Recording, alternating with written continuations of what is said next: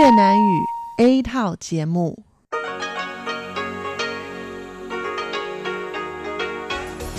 Đây là Đài Phát thanh Quốc tế Đài Loan RTI.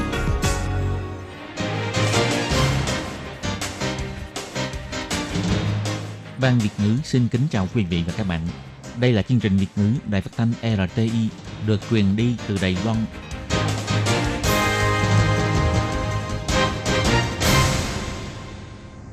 Các bạn thân mến, Hải Ly xin chào các bạn.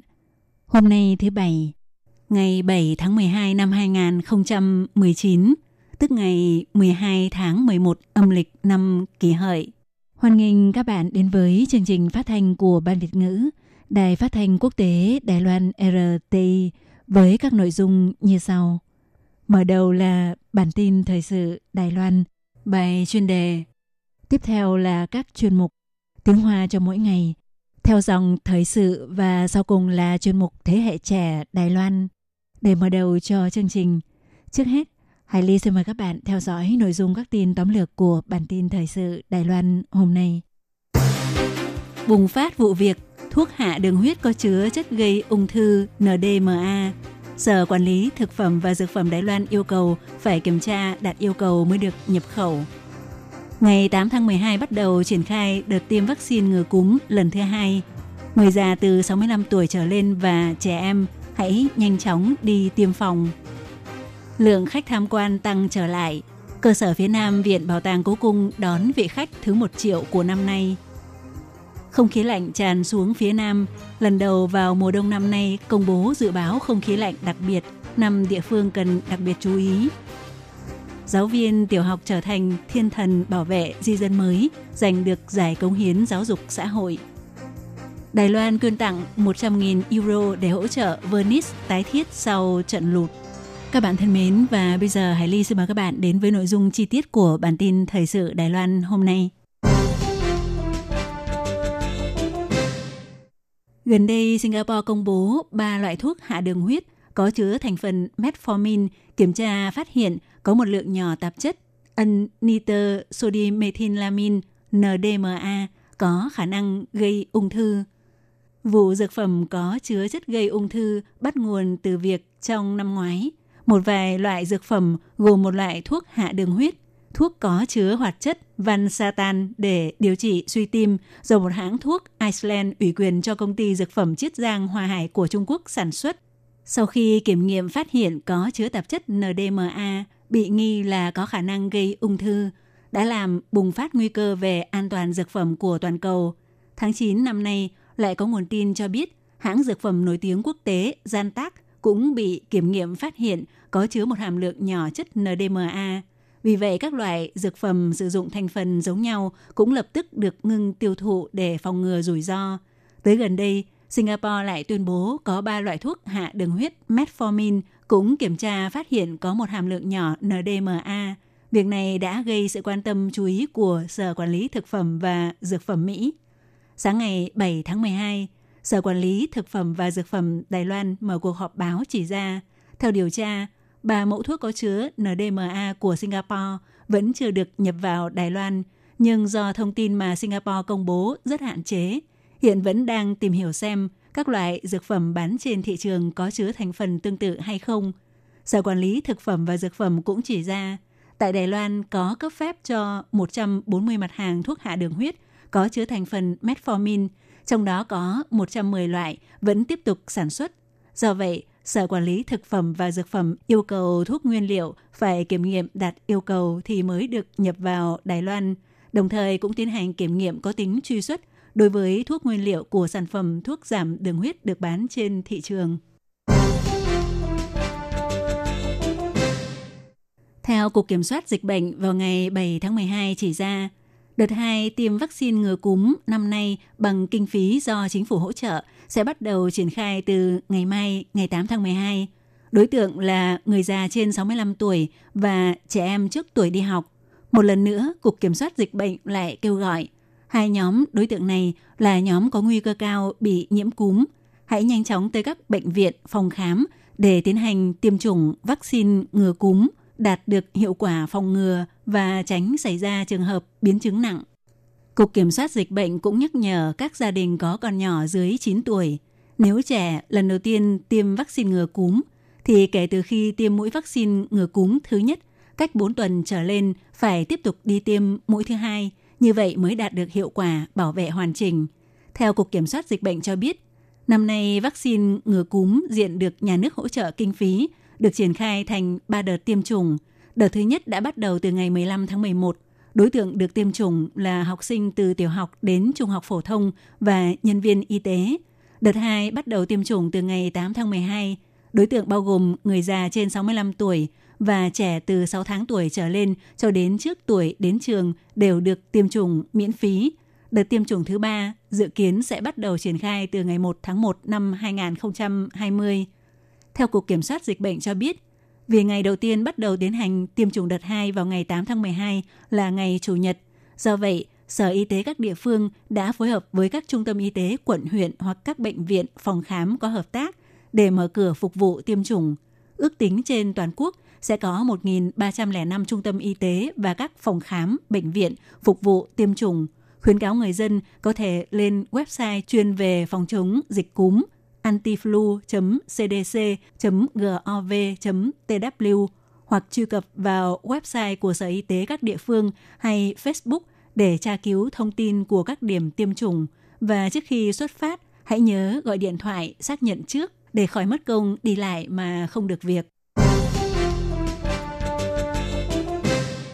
Vị khách thứ 1 triệu năm nay của cơ sở phía Nam Viện Bảo tàng Cố Cung đã xuất hiện vào ngày 7 tháng 12. Đó là một người phụ nữ họ Trương đến từ Cao Hùng, đã may mắn được tặng hai tấm thẻ yêu viện Bảo tàng Đài Loan mới phát hành lần đầu vào năm 2020. Hôm nay là lần đầu tiên cô Trương cùng mẹ đến tham quan cơ sở phía Nam Viện Bảo tàng Cố Cung, sở hữu thẻ ưu đãi trong suốt năm 2020 có thể tham quan cơ sở phía Nam của Bảo tàng Cố Cung và các viện bảo tàng quốc lập của Đài Loan không hạn chế số lần. Có thể cùng mẹ đi khắp Đài Loan tham quan viện bảo tàng, cô cảm thấy rất vui. Hôm nay, cơ sở phía Nam Viện Bảo tàng Cố Cung cho biết, vào năm đầu tiên khi mới mở cửa cơ sở phía Nam đã lập kỷ lục đạt 1 triệu lượt khách tham quan, nhưng sau đó lượng khách tham quan giảm dần hàng năm – Gia tăng số lượng khách tham quan và nâng cao chất lượng phục vụ là bài toán quan trọng hàng đầu của cơ sở phía Nam Viện Bảo tàng Cố Cung. Nhờ không ngừng nỗ lực, năm nay số lượt khách tham quan tăng trở lại. Vị khách thứ một triệu của năm nay đã xuất hiện vào hôm nay. Cơ sở phía Nam Viện Bảo tàng Cố Cung chỉ ra, năm nay nâng cao độ tiện lợi trong phục vụ và sự gần gũi của các vật trưng bày triển lãm – đồng thời đáp ứng kỳ vọng của công chúng tiến hành triển lãm quốc bảo tại cơ sở phía Nam, đã tổng động viên hàng trăm văn vật triển lãm nổi tiếng và văn vật cấp quốc bảo đưa vào triển lãm kỹ thuật số, cũng quy hoạch 4 đợt triển lãm quốc tế lớn giúp gia tăng số lượng khách tham quan và tăng nguyện vọng quay trở lại. Bắt đầu từ năm nay, cơ sở phía Nam cũng kéo dài thời gian mở cửa bảo tàng vào ngày nghỉ. Theo đó, mở cửa đón khách từ 5 giờ sáng đến 12 giờ đêm vào các ngày nghỉ, đồng thời cũng kết hợp với các hoạt động về ban đêm như nhạc nước và chiếu sáng nghệ thuật. Do chịu ảnh hưởng của khối không khí lạnh lục địa và bức xạ lạnh, Cục Khí tượng Trung ương công bố dự báo không khí lạnh đặc biệt đối với 5 huyện thị gồm 4 địa phương từ Miêu Lật trở về phía Bắc là huyện Miêu Lật, thành phố Tân Bắc, huyện Tân Trúc, thành phố Đào Viên và cộng thêm huyện Kim Môn. Theo đó, từ ngày 7 tháng 12 đến ngày 9 tháng 12, nhiệt độ vào lúc sáng sớm của các huyện thị này sẽ khá thấp, có khả năng sẽ xuất hiện nhiệt độ thấp dưới 10 độ C. Theo Cục Khí tượng cho biết, ban ngày thứ Bảy hôm nay thời tiết khô lạnh, nhưng ở Bắc Bộ và Đông Bán Bộ có mưa cục bộ. Cùng với sự di chuyển của khối không khí lạnh xuống phía Nam, nhiệt độ sẽ giảm thấp khá rõ rệt vào sáng sớm – Nhiệt độ thấp nhất của các nơi sẽ đạt từ 12 đến 15 độ C. Khu vực từ Miêu Lật trở về phía Bắc, Đông Bắc Bộ, những khu vực đồng không nhà trống ở Kim Môn hoặc gần vùng núi có khả năng nhiệt độ sẽ xuống tới khoảng 11 độ C và vào ban đêm nhiệt độ sẽ xuống càng thấp hơn. Mọi người hãy lưu ý giữ ấm. Cục khí tượng nhắc nhở Mọi người cần chú ý giữ ấm và lưu ý sự chênh lệch nhiệt độ giữa ban đêm và ban ngày. Sử dụng máy tắm nước nóng chạy bằng ga hoặc máy sưởi điện phải chú ý giữ cho thoáng khí và chú ý an toàn điện đóm. Lưu ý nhiệt độ thấp vào sáng sớm và ban đêm dễ gây các căn bệnh về đường hô hấp và bệnh tim mạch. Quan tâm giúp người già, người vô gia cư và các nhóm yếu thế chống rét. Cũng chú ý đến hoa màu và nuôi trồng thủy sản có thể bị rét hại. Vào ngày 5 tháng 12, Bộ Giáo dục tổ chức lễ trao giải của Giải thưởng Cống hiến Giáo dục xã hội do Bộ trưởng Phan Văn Trung biểu dương 31 cá nhân và nhóm đạt giải. Cô Hứa Tinh Anh, giáo viên trường tiểu học Tú Lâm, huyện Gia Nghĩa, là một trong những người được trao giải thưởng. Vào 12 năm trước, thấy được nhu cầu của di dân mới ở địa phương, đã chủ động mở lớp dạy tiếng Trung cho di dân mới sau giờ tan học, cũng biên soạn giáo trình giúp mọi người làm quen với văn hóa, lịch sử, và sinh thái tự nhiên của Đài Loan, thậm chí còn hỗ trợ di dân mới về Việt Nam trở thành thiên thần che chở di dân mới. Bộ trưởng Phan Văn Trung nói, Đài Loan thật tuyệt khi có cô, xin cảm ơn. Năm nay, Giải thưởng Cống hiến Giáo dục Xã hội của Bộ Giáo dục nhận được tổng cộng 90 bộ hồ sơ đề cử trao giải. Ban bình chọn đã chọn ra 31 cá nhân và nhóm do Bộ trưởng Bộ Giáo dục Phan Văn Trung biểu dương từng trường hợp một. 12 năm trước, Cô Hứa Tinh Anh dạy học tại trường tiểu học Khê Khẩu trong một khóa tập huấn giáo dục dành cho người lớn. Cô cảm nhận được sự bức thiết cần được học tiếng Trung của di dân mới. Vì vậy, đã xin với nhà trường mở lớp dạy tiếng Trung sau giờ học và đích thân gọi điện thoại mời nhóm chị em di dân mới đến học. Nhưng ban đầu gặp phải rất nhiều khó khăn.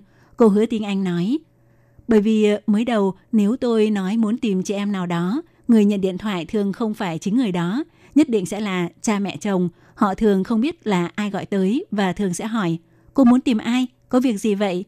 Về sau tôi mới nghĩ ra cách nói, tôi nói rằng, à, chào bác, cháu là giáo viên trường tiểu học Khê Khẩu Hứa Tiếng Anh. Hiện nay chúng cháu muốn dạy tiếng Trung cho con dâu của bác, có thể giúp cho cô ấy có cơ hội tăng lương, cũng có thể để cô ấy dạy cháu bác học chữ. Và thế là họ nói được, rồi gọi con dâu tới nghe điện thoại. Do vậy, tôi đã vượt qua được khó khăn bước đầu và chiêu sinh dần dần.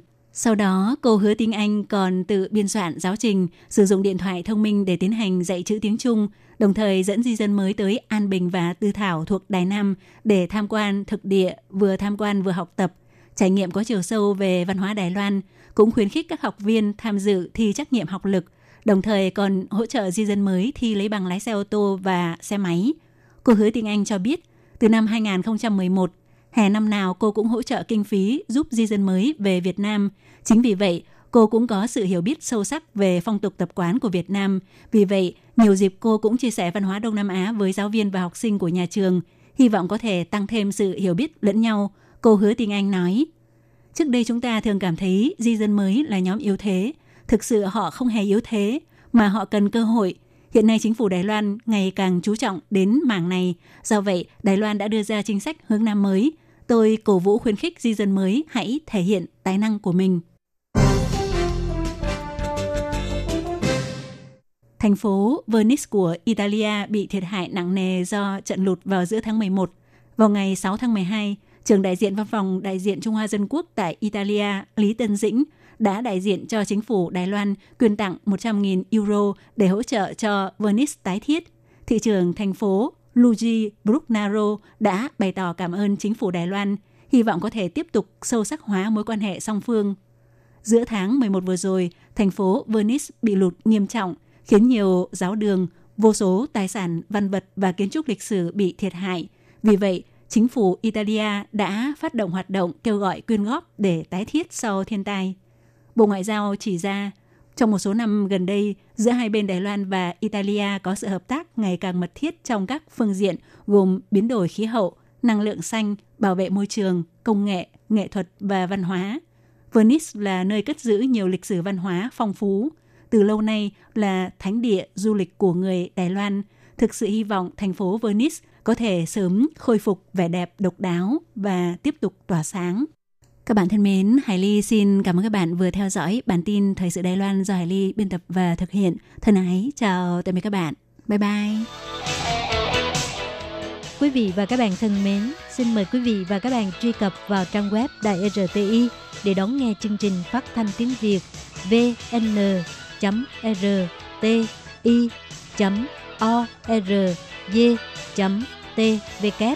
và cũng có thể truy cập FB fanpage của Ban Việt ngữ RTI tiếng Việt.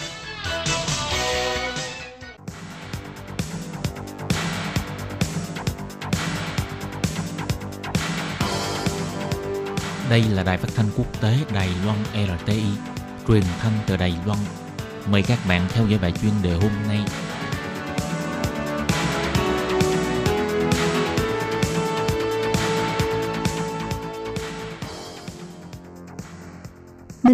Xin kính chào quý vị và các bạn.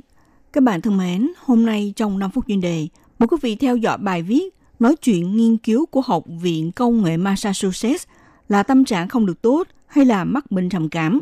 Sau khi trả lời 7 câu hỏi thì trí tuệ nhân tạo AI sẽ phán đoán ra bạn có thể mắc bệnh hay không. Bất kể rằng ở Mỹ hay là ở Đài Loan, thậm chí là trên thế giới, bệnh trầm cảm là một bệnh tật được đánh giá thấp một cách nghiêm trọng. Tổ chức Y tế Thế giới đưa ra báo cáo năm 2018 cho thấy, trên toàn cầu có khoảng 300 triệu người đang chịu nỗi đau vì bệnh trầm cảm.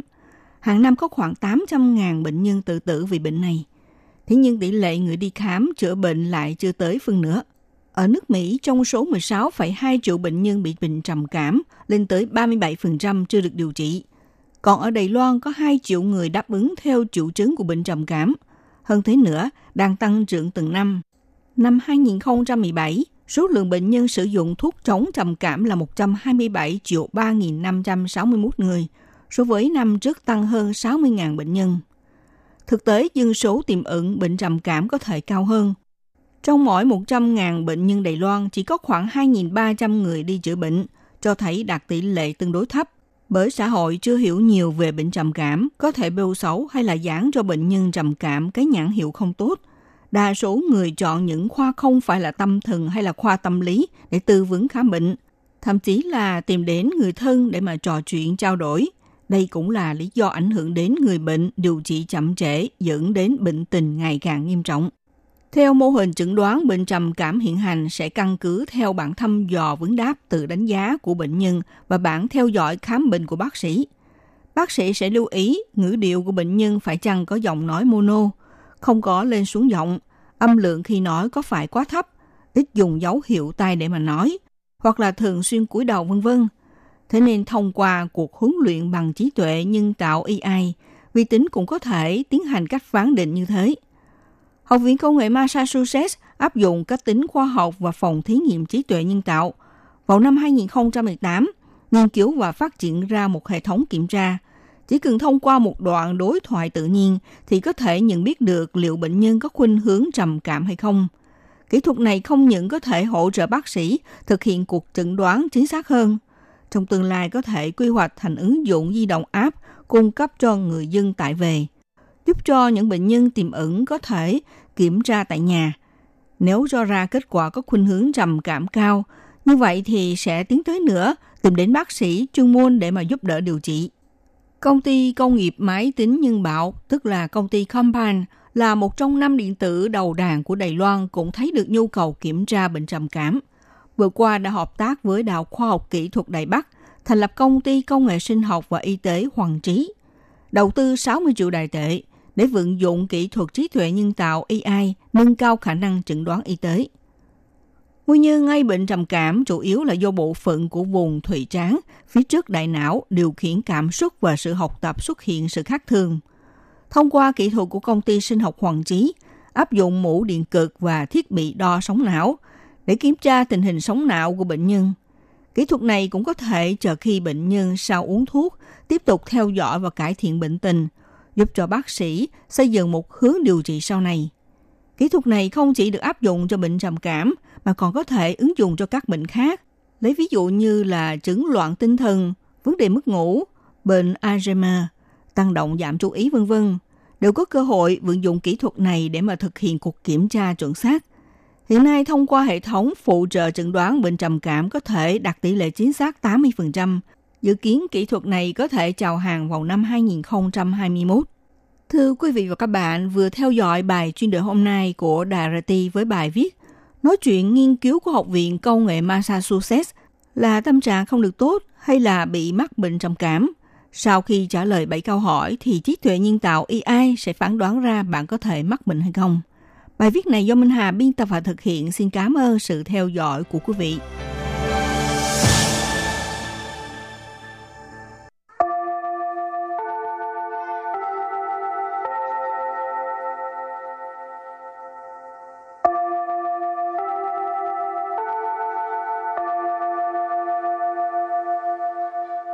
Xin mời quý vị và các bạn đến với chuyên mục Tiếng Hoa cho mỗi ngày do Lệ Phương và Thúy Anh cùng thực hiện.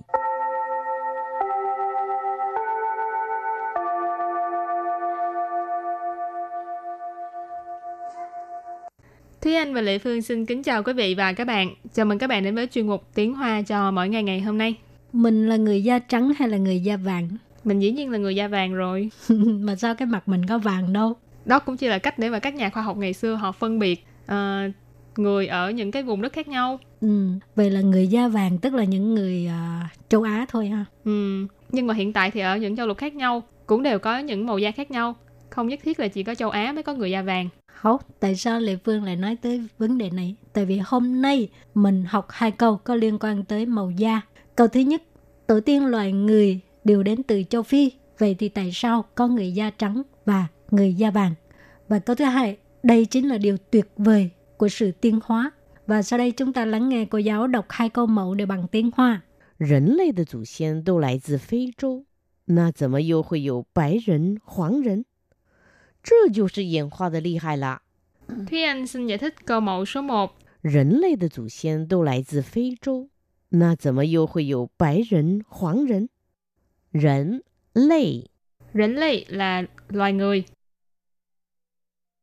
祖先 Chủ xiên là tổ tiên, cho nên rỉnh lây là chủ xiên là tổ tiên của loài người. Tô Tô là đều.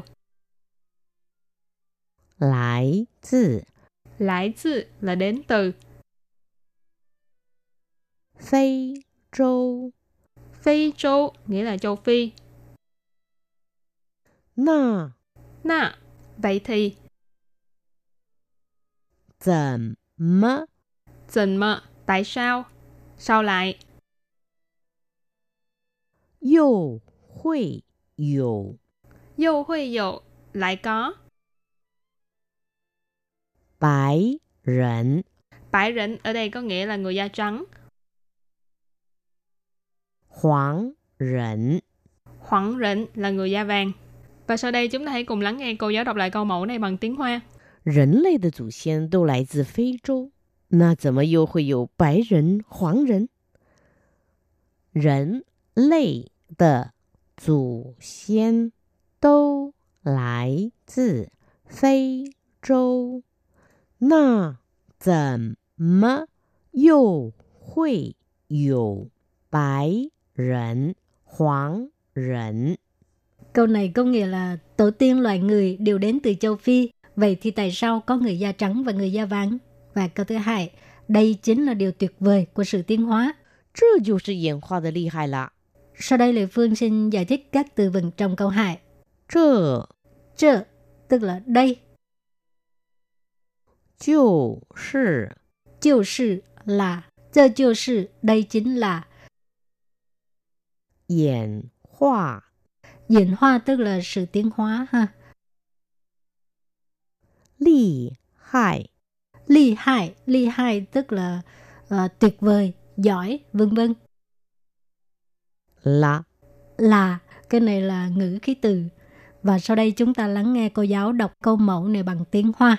这就是演化的厉害了，这就是演化的厉害了。 Câu vừa rồi là đây chính là điều tuyệt vời của sự tiến hóa. Và sau đây chúng ta hãy cùng đến với phần từ vựng mở rộng.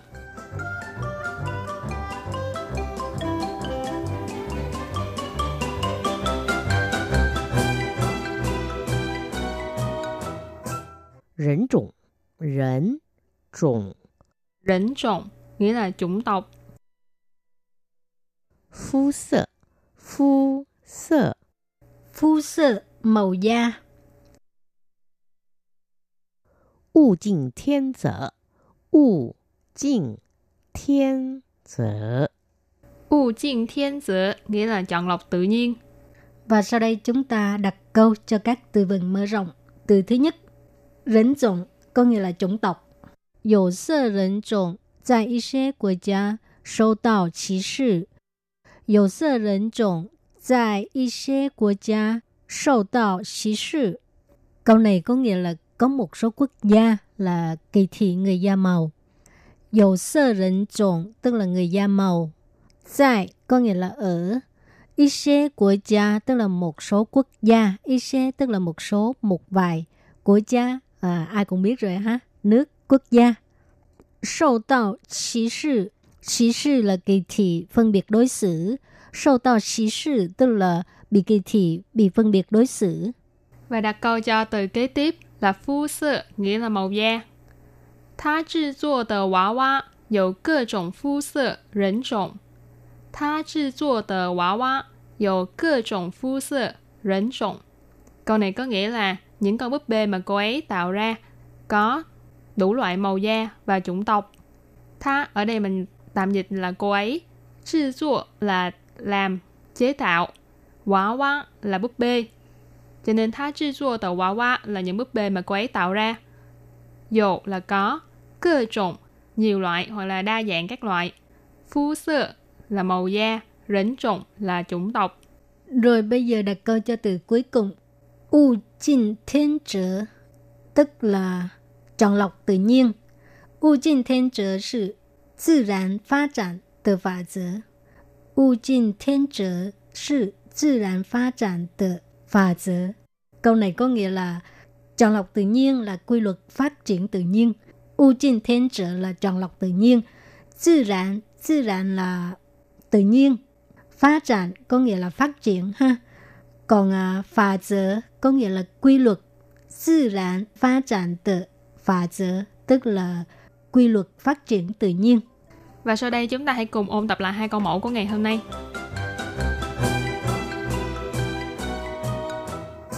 人类的祖先都来自非洲，那怎么又会有白人、黄人？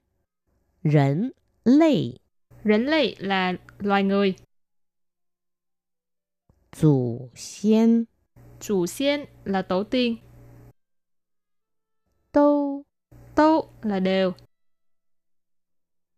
来自 lại từ là đến từ, 非洲。 phi châu nghĩa là châu Phi.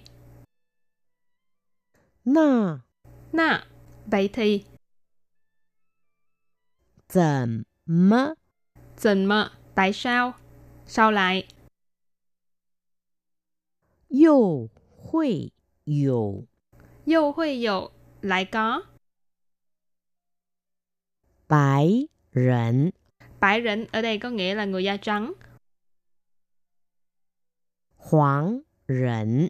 Hoảng rỉnh là người da vàng. Và sau đây chúng ta hãy cùng lắng nghe cô giáo đọc lại câu mẫu này bằng tiếng Hoa. 人类的祖先都来自非洲，那怎么又会有白人、黄人？人类的祖先都来自非洲，那怎么又会有白 人, hoàng rẩn. Câu này có nghĩa là tổ tiên loài người đều đến từ châu Phi, vậy thì tại sao có người da trắng và người da vàng? Và câu thứ hai, đây chính là điều tuyệt vời của sự tiến hóa. Sau đây Lệ Phương xin giải thích các từ vựng trong câu hai. Chơ Chơ tức là đây. Chiu sư Chiu sư là Chơ chiu sư đây chính là 演化 diễn hoa tức là sự tiến hóa ha.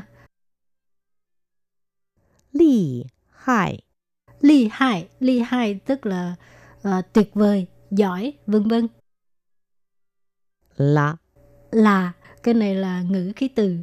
Và sau đây chúng ta lắng nghe cô giáo đọc câu mẫu này bằng tiếng Hoa. 这就是演化的厉害啦！这就是演化的 Li hại là Câu vừa rồi là đây chính là điều tuyệt vời của sự tiến hóa. Hảo các bạn thân mến, bài học hôm nay đến đây xin tạm chấm dứt. Cảm ơn các bạn đã đón nghe. Bye bye. Bye bye.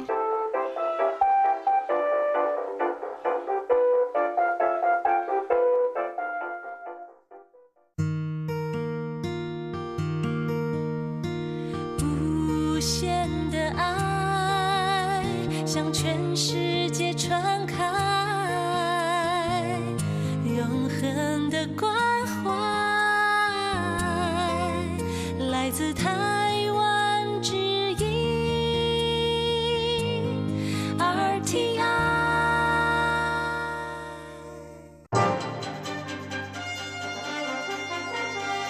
Quý vị đang đón nghe chương trình Việt ngữ Đài RTI truyền thanh từ Đài Loan.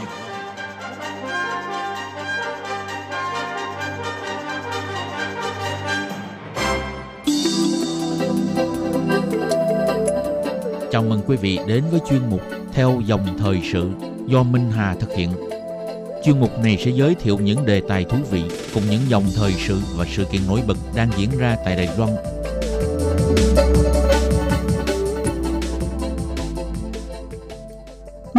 Xin kính chào quý vị và các bạn. Các bạn thân mến, đầu tháng 11, Bộ Giao thông công bố sẽ triển khai thử thí điểm cho lắp đặt hệ thống giám sát hình ảnh thông minh. Nói cách khác là sử dụng chức năng nhận diện khuôn mặt trên camera tại một số khu vực được chọn với mục đích là bảo đảm an toàn công cộng. Tuy nhiên, dư luận đặt nghi vấn rằng với tính năng này liệu có xâm phạm quyền riêng tư của công dân, tạo nên một cuộc tranh cãi trong các đoàn thể bảo vệ nhân quyền khiến chính phủ phải e dè hơn khi sử dụng loại công nghệ thông minh này. Vậy sự ra đời của hệ thống nhận diện khuôn mặt hay là hệ thống giám sát hình ảnh thông minh này có mang đến một giải pháp mới có tính đột phá hỗ trợ chính phủ quản lý và kiểm soát trật tự an ninh một cách an toàn hay không? Tình hình sử dụng công nghệ nhận diện gương mặt ở các nước và miếng bánh khổng lồ từ thị trường công nghệ nhận diện khuôn mặt này là như thế nào? Khi sử dụng hệ thống giám sát hình ảnh thông minh này tại các ga xe hay trong trường học thì liệu có xâm phạm quyền công dân cơ bản cùng quyền riêng tư khi chứng kiến sự bành trướng của công nghệ nhận diện khuôn mặt, đặc biệt là trong hệ thống luật pháp? Trong chương mục theo dòng thời sự hôm nay, mời các bạn cùng đón nghe đề tài thú vị này nhé.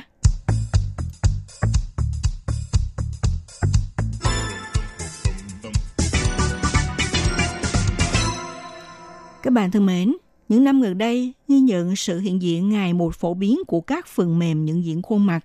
Chúng được dùng tại các sân bay, tiền sảnh, trung tâm mua sắm, thậm chí dùng trong thi hành luật pháp. Công nghệ nhận diện khuôn mặt sử dụng các thông tin sinh trắc học nhằm xác định những đặc điểm chính, chẳng hạn như là khoảng cách giữa hai mắt hay là khoảng cách từ trán tới cằm và tái tạo lại bản đồ khuôn mặt con người.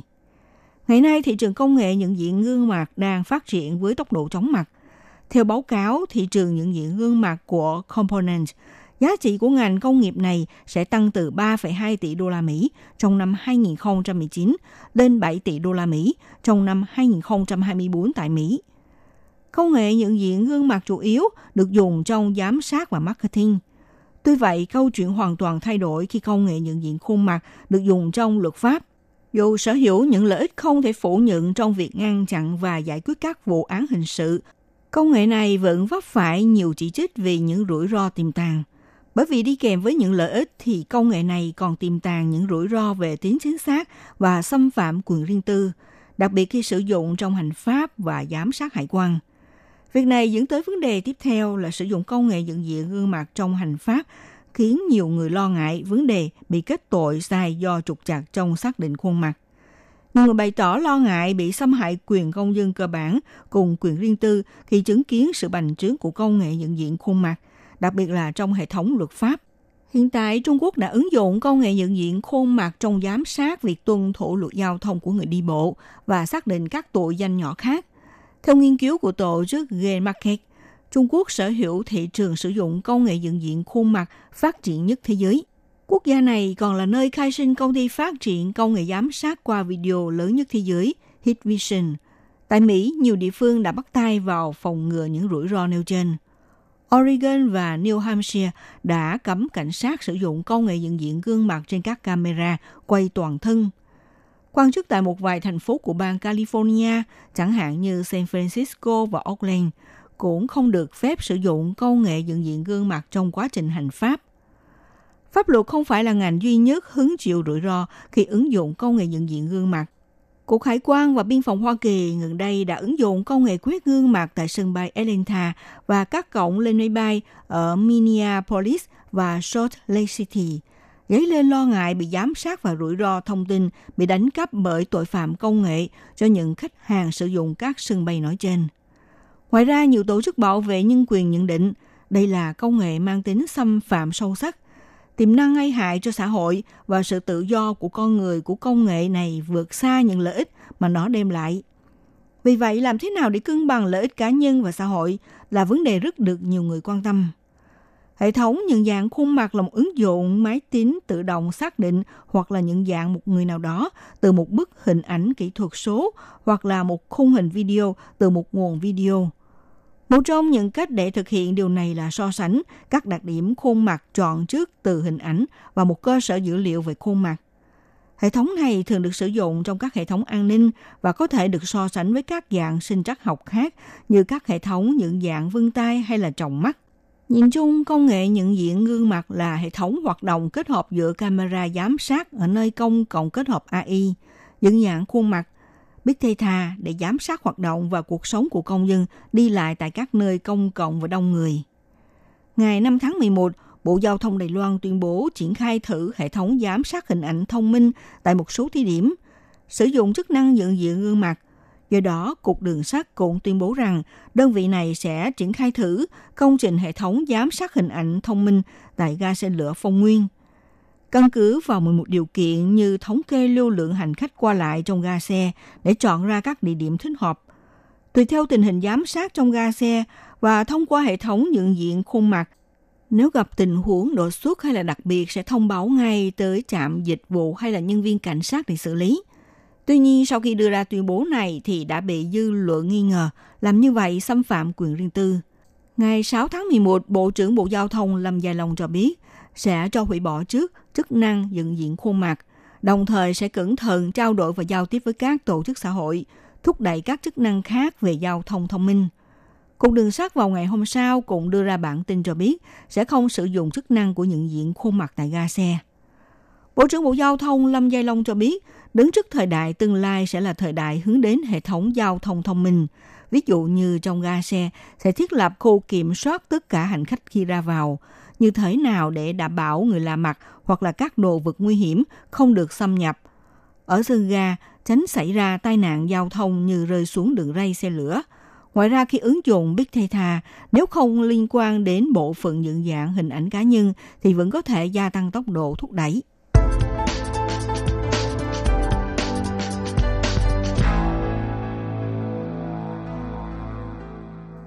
Bạn thân mến, các bạn đang theo dõi chuyên mục theo dòng thời sự với đề tài tìm hiểu những vấn đề quan ngại sau khi cho triển khai thử thí điểm lắp đặt hệ thống giám sát hình ảnh thông minh tại các ga xe lửa.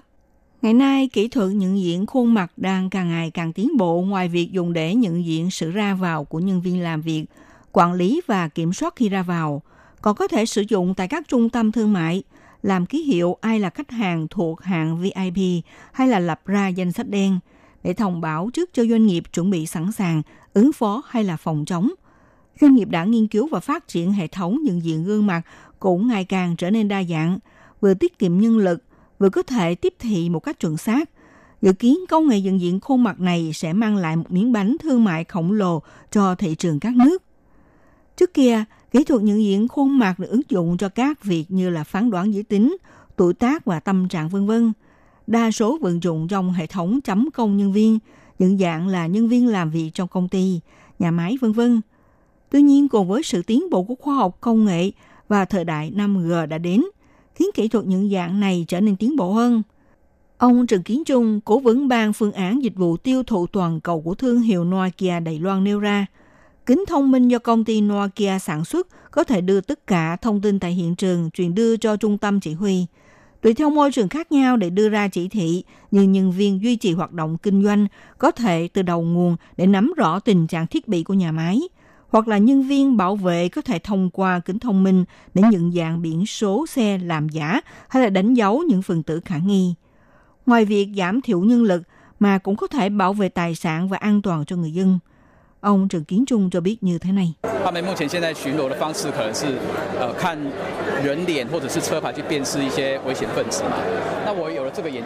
Ngay cách tuần tra của họ có thể nhìn vào khuôn mặt hay là biển xe để phân biệt và nhận dạng ra những phần tử khả nghi. Bây giờ có được tấm kính thông minh này, nó có thể thực hiện sự nhận dạng tự động. Nếu gặp phần tử nguy hiểm có thể nhận biết ngay lập tức – hoặc là đối với những chiếc xe gây ra tai nạn giao thông, thì chúng ta có thể nhận dạng từ biển số xe, có thể ứng dụng trên lĩnh vực bảo vệ an ninh an toàn. Điều đáng lưu ý là thông tin được phản xạ từ màn hình, ngoài việc có thể nhận dạng giới tính, tuổi tác, tâm trạng ra, còn có thể tinh dạng khung xương của cơ thể con người. Ông Trần Kiến Trung cho biết, chủ yếu là động tác trinh sát có thể trinh sát dòng người đi lại. Ví dụ tại hội trường biểu diễn có xảy ra sự cố khán giả chà đạp lên nhau hay không, có người bị ngã hay không, hoặc là bức tường vây ở ngoài của trường học quá thấp, động vật hay là con người có thể leo vượt qua bức tường, thậm chí có thể ứng dụng tại cơ quan chăm sóc dài hạn hay là phòng tập thể dục vân vân. Ông cho biết như sau.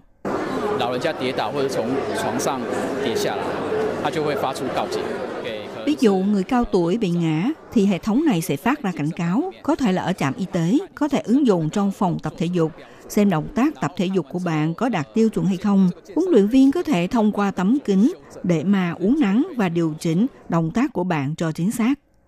Ngoài ra, công ty công nghệ Cyberlink vốn sản xuất phần mềm cắt ghép phim, những năm gần đây cũng bước sang lĩnh vực nghiên cứu và phát triển hệ thống nhận dạng khuôn mặt. Tháng 9 năm ngoái ra mắt công cụ nhận dạng khuôn mặt AI gọi là FaceMe. Cũng vậy, có thể nhận dạng giới tính, tuổi tác và tâm trạng. Điều đặc biệt là thông qua hệ thống FaceMe, nó sẽ ghi nhớ gương mặt của người đã được trinh sát, đồng thời thiết lập một tên gọi. Người này đã đi qua bao nhiêu lần và ở lại bao lâu đều có tính ra hết. Ông Liên Khải Dương, giám đốc ban tiếp thị công ty công nghệ Cyberlink cho biết, kỹ thuật này có thể ứng dụng tại các tấm bảng điện tử của trung tâm thương mại, những chiếc máy chọn món ăn của nhà hàng bán thức ăn nhanh, thậm chí là trong các dàn máy cho thuê xe đạp công cộng Dubai. Khiến người tiêu dùng sử dụng các cơ sở thiết bị này, doanh nghiệp có thể thống kê từ giới tính, tuổi tác, sở thích của người sử dụng để đưa ra những quảng cáo thông tin để tiếp thị sản phẩm một cách chính xác. Ông Liên Khải Dừng cho biết như sau.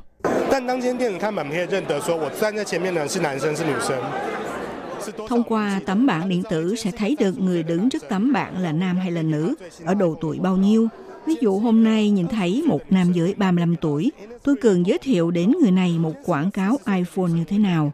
Hôm nay là một phụ nữ 25 tuổi, tôi sẽ giới thiệu cho cô sản phẩm son môi Innisfree. Hoặc là hôm nay là phụ nữ 40 tuổi, tôi sẽ giới thiệu cho cô tấm quảng cáo về mỹ phẩm của thương hiệu YSL. Tôi có thể tùy theo sự phân loại khác nhau này để cung cấp cho họ những sản phẩm như thế nào. Ông Liên Khải Dân cũng cho biết, trước cuộc chiến thương mại giữa Mỹ và Trung Quốc, nhiều người lo lắng đến chất lượng an toàn của sản phẩm Trung Quốc. Đài Loan có cơ hội để giành miếng bánh thị trường của châu Âu và Mỹ. Hiện nay, kỹ thuật này đã được ứng dụng trong hơn 100 quốc gia trên thế giới. Ví dụ ở bệnh viện, từng sử dụng công nghệ này để thiết lập danh sách đen của hội chứng suy giảm miễn dịch mắc phải, hoặc là bảo vệ an toàn nơi nhà ở ứng dụng cho việc quản lý và kiểm soát an toàn. Về bộ phận của Nokia, ông Trừ Kiến Trung cho biết, hiện nay khách hàng Đài Loan vẫn đang cân nhắc và xem xét. Ở nước ngoài thì ứng dụng công nghệ này trên lĩnh vực giao thông, nhưng người và xe cộ đi ngang qua điểm giao nhau giữa đường rầy xe lửa và đường bộ thì đưa ra chỉ số nguy hiểm và sẽ đưa thông tin này phản ảnh cho tài xế lái tàu hỏa. Vì kỹ thuật của nhận dạng khuôn mặt còn cần phải phối hợp với băng tường rộng, đi kèm với kỹ thuật 5G mới có thể phát huy hiệu quả tốt. Do đó hiện nay tại Đài Loan vẫn chưa được phổ biến rộng rãi. Tuy nhiên cùng với sự cấp phép của 5G vào cuối năm, bên cạnh sự phát triển của Internet kết nối vạn vật, trong tương lai kỹ thuật nhận diện khuôn mặt sẽ ngày càng đi sâu vào đời sống của người dân, kích hoạt cơ hội thương mại. Đồng thời, những dữ liệu cá nhân khổng lồ được tích lũy liên quan tới bảo vệ quyền riêng tư có được hoàn thiện hay không. Đây cũng là điểm mấu chốt ảnh hưởng đến chương trình thúc đẩy công nghệ nhận dạng gương mặt trong tương lai. Các bạn thân mến, chương mục theo dòng thời sự hôm nay nói chuyện về sự ra đời của hệ thống nhận diện khuôn mặt hay là hệ thống giám sát hình ảnh thông minh có mang đến một giải pháp mới có tính đột phá hỗ trợ chính phủ, quản lý và kiểm soát trật tự an ninh một cách an toàn hay không, cũng như tìm hiểu về tình hình sử dụng công nghệ nhận diện gương mặt ở các nước và miếng bánh khổng lồ từ thị trường công nghệ nhận diện khuôn mặt là như thế nào. Bài viết này đến đây cũng xin tạm khép lại. Minh Hà xin kính chào tạm các bạn và hẹn gặp lại các bạn cũng trên làn sóng này vào buổi phát kỳ sau.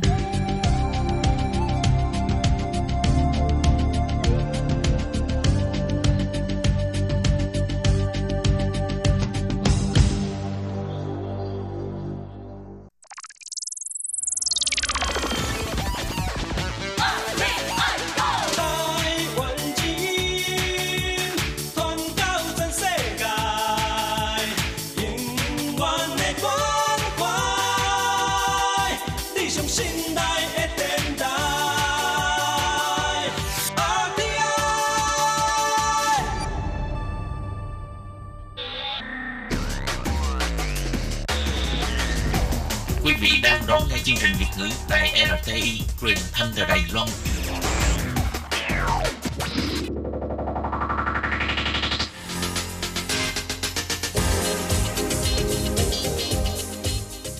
Chào mừng các bạn đến với chuyên mục Thế hệ trẻ Đài Loan do Tường Vi thực hiện.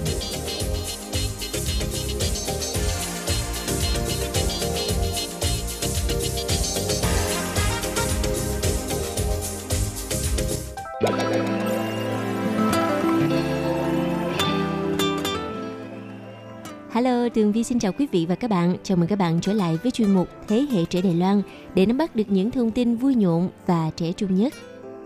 Thì các bạn, các bạn có đồng ý với Tường Vi rằng trong cuộc đời của mỗi chúng ta thì à, chắc chắn ai cũng có lúc phải đứng trước những à, ngã rẽ của cuộc đời mà phía trước mỗi ngã rẽ đều là một màn sương trắng vô định thì lúc này là lúc mà chúng ta cần đến sự đam mê nhất vậy thì hãy đi vào ngã rẽ dẫn đến đam mê của bạn và đến với chuyên mục ngày hôm nay, vị khách mời đặc biệt, chàng trai đến từ Hải Dương, Việt Nam, sẽ chia sẻ với chúng ta về chặng đường mà bạn theo đuổi đam mê hip hop tại Đài Loan.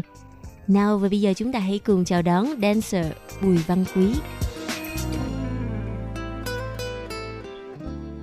Dạ em chào chị Tường Vi và chào tất cả mọi người ạ. Em là Bùi Văn Quý đến từ Hải Dương. Em sang Đài Loan được 6 năm rồi ạ. Vậy bạn có thể cho biết là bạn sang Đài Loan theo diện gì không ạ? Dạ em sang Đài Loan theo diện lao động ạ. Ừ, và hiện nay thì à, Quý vẫn đang à, tiếp tục làm việc tại à, công ty ở Đài Loan. Dạ vâng, hiện tại thì em vẫn đang tiếp tục làm việc tại công ty ở Đài Loan. Ừ, vậy thì sau 6 năm làm việc tại Đài Loan á, bạn cảm thấy Đài Loan là một quốc gia như thế nào? À, 6 năm tại Đài Loan thì em thấy càng ngày càng dần thích nghi hơn với cuộc sống tại Đài Loan, với văn hóa rồi các món ăn ở Đài Loan.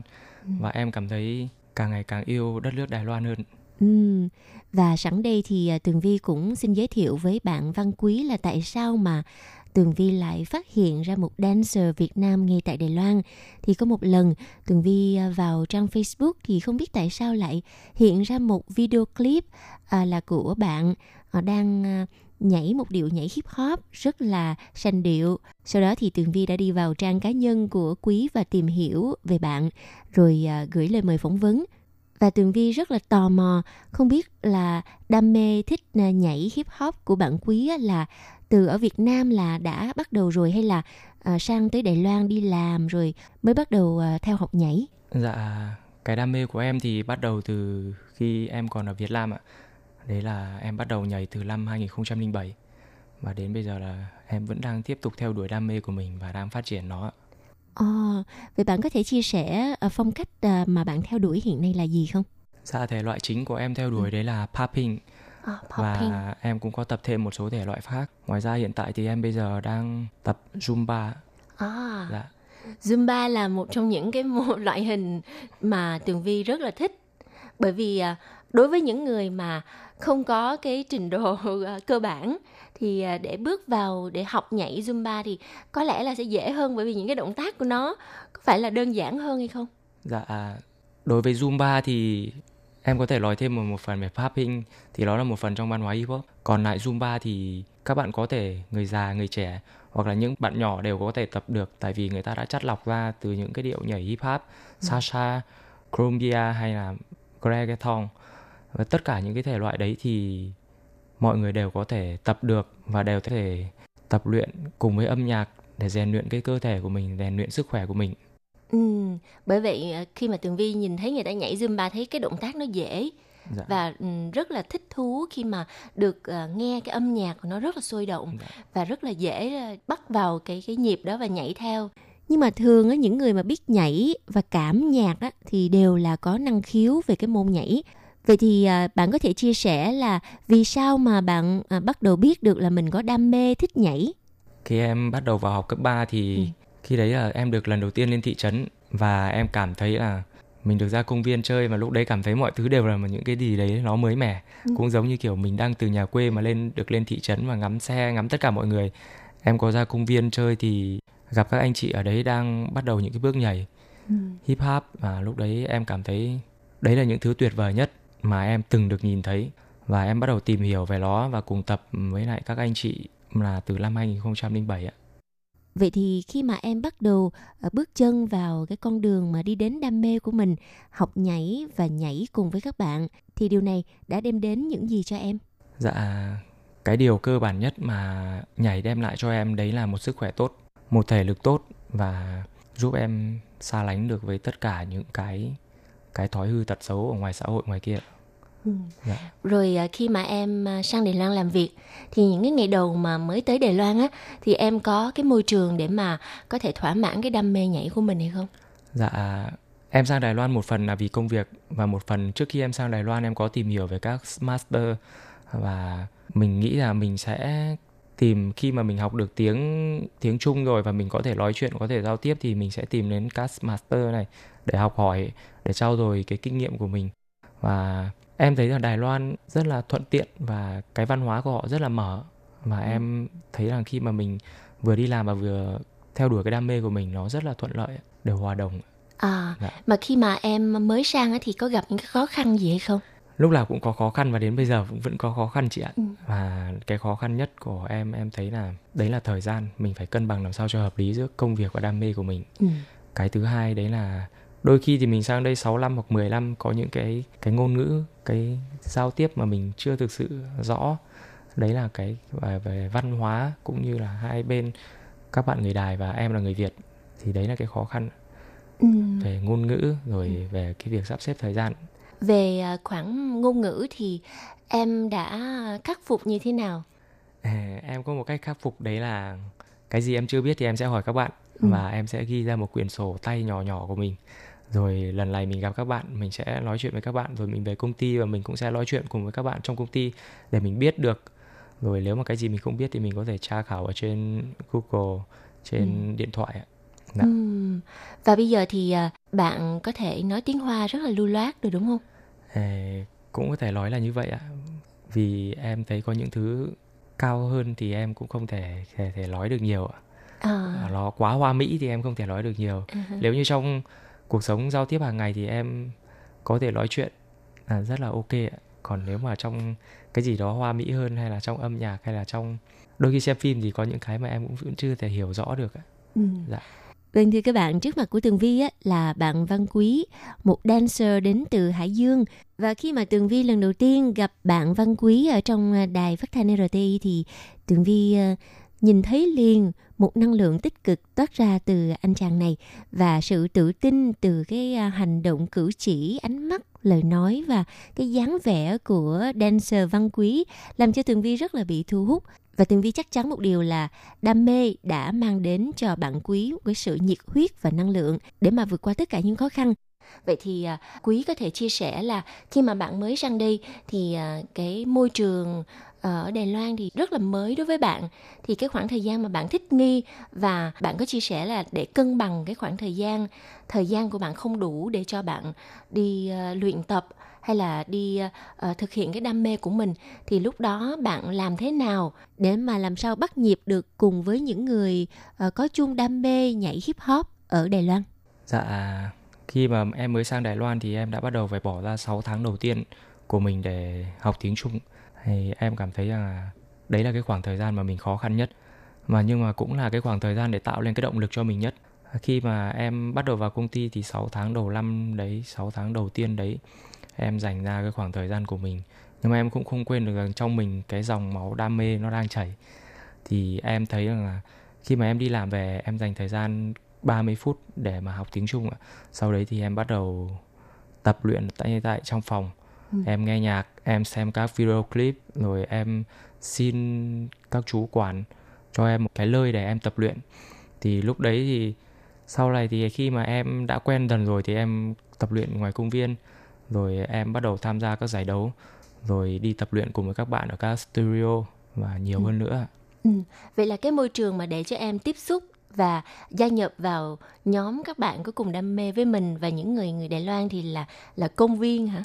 Hay dạ, là có thể nói là như vậy ạ. À. Khi mà ở gần đây thì có ga bàn chéo thì là lần đầu tiên em được lên trên ga bàn chéo em thấy các bạn ở đấy đang tập luyện tại tại tầng hầm của ga bàn chéo và ừ. em thấy rằng là đấy là một cái địa chỉ để mình có thể tìm đến các bạn rồi khi mà ở gần công ty em cũng có một số công viên mà lúc đấy công viên thì chỉ là nơi để mà em có cái nơi để mà em tập còn khi mà em đã bắt đầu tìm hiểu ở trên Facebook trên các trang xã hội và trên YouTube thì em biết đến các bạn ở Đài Loan rồi các phòng tập ở Đài Loan rồi ừ. khi mà em đã cảm thấy là mình có đủ tự tin trong cái văn hóa giao tiếp là em bắt đầu đi tìm các bạn rồi kết bạn với các bạn và cùng với các bạn tập luyện à, dạ. thì à, à, cái à, thái độ của các bạn khi mà đón nhận một thành viên mới lại là người Việt Nam cảm xúc mà ban đầu của họ thì như thế nào dạ khi mà em bắt đầu đến với lại các phòng tập và đến với các bạn thì cùng với các bạn tập luyện và em nói tiếng Trung thì đôi khi các bạn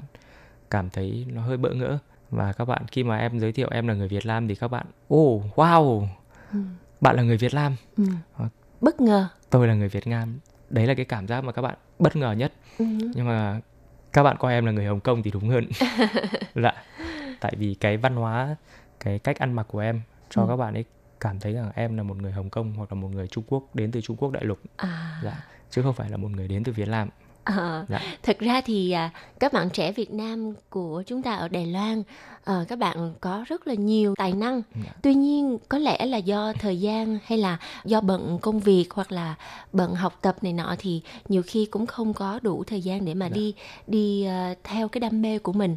Và em có thấy mình là người rất là may mắn khi mà em có đủ điều kiện để có thể uh, thực hiện ước mơ, thực hiện đam mê của mình ngay tại một cái nơi mà không phải là quê nhà của mình dạ em cũng cảm thấy rằng em là người may mắn nhưng mà cái mà em cảm thấy nó tuyệt vời nhất đấy là mình vẫn có thể duy trì và cân bằng giữa công việc và cái niềm đam mê của mình em biết ở bên đài loan này cũng có các bạn dancer nhưng khi các bạn đã bắt đầu bước chân sang đài loan thì các bạn ấy học cách từ bỏ ừ. còn em thì không ạ ừ. em học cách tìm hiểu và cân bằng giữa thời gian mình đi làm và thời gian mình đi nhảy và thời gian mình có thể mình sắp xếp làm sao để có thể tham gia được với các bạn và tham gia được các giải đấu ở Đài Loan. Ừ. Và khi mà em à, tham gia với những cái nhóm bạn nhảy mà người Đài Loan thì theo em thì cái à, cái phong cách của họ và những cái bước nhảy của họ có khác gì so với những gì mà em đã học ở Việt Nam hay không?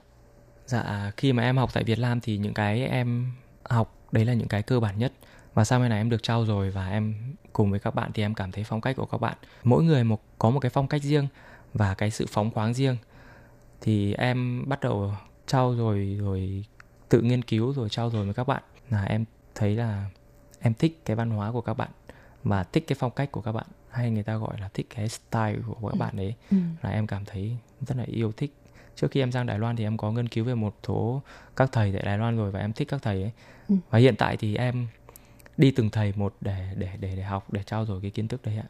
Ừ, vậy thì bạn có thể chia sẻ một trong những khóa huấn luyện nhảy mà bạn vừa mới tham gia trong thời gian gần đây nhất thì nó có những cái gì đặc biệt và nội dung của nó là đại khái là như thế nào?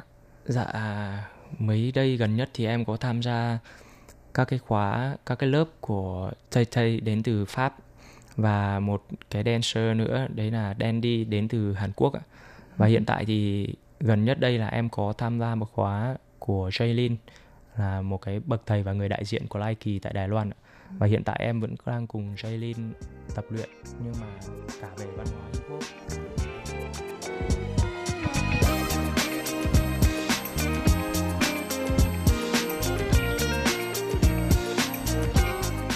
Vâng thưa các bạn, vừa rồi là những chia sẻ của bạn Văn Quý về quá trình mà bạn theo đuổi đam mê nhảy hip hop tại Đài Loan.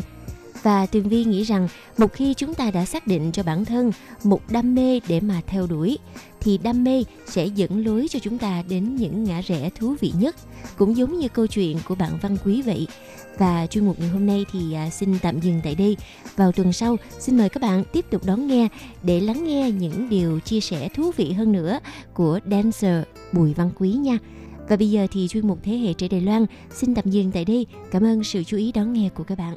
Bye bye.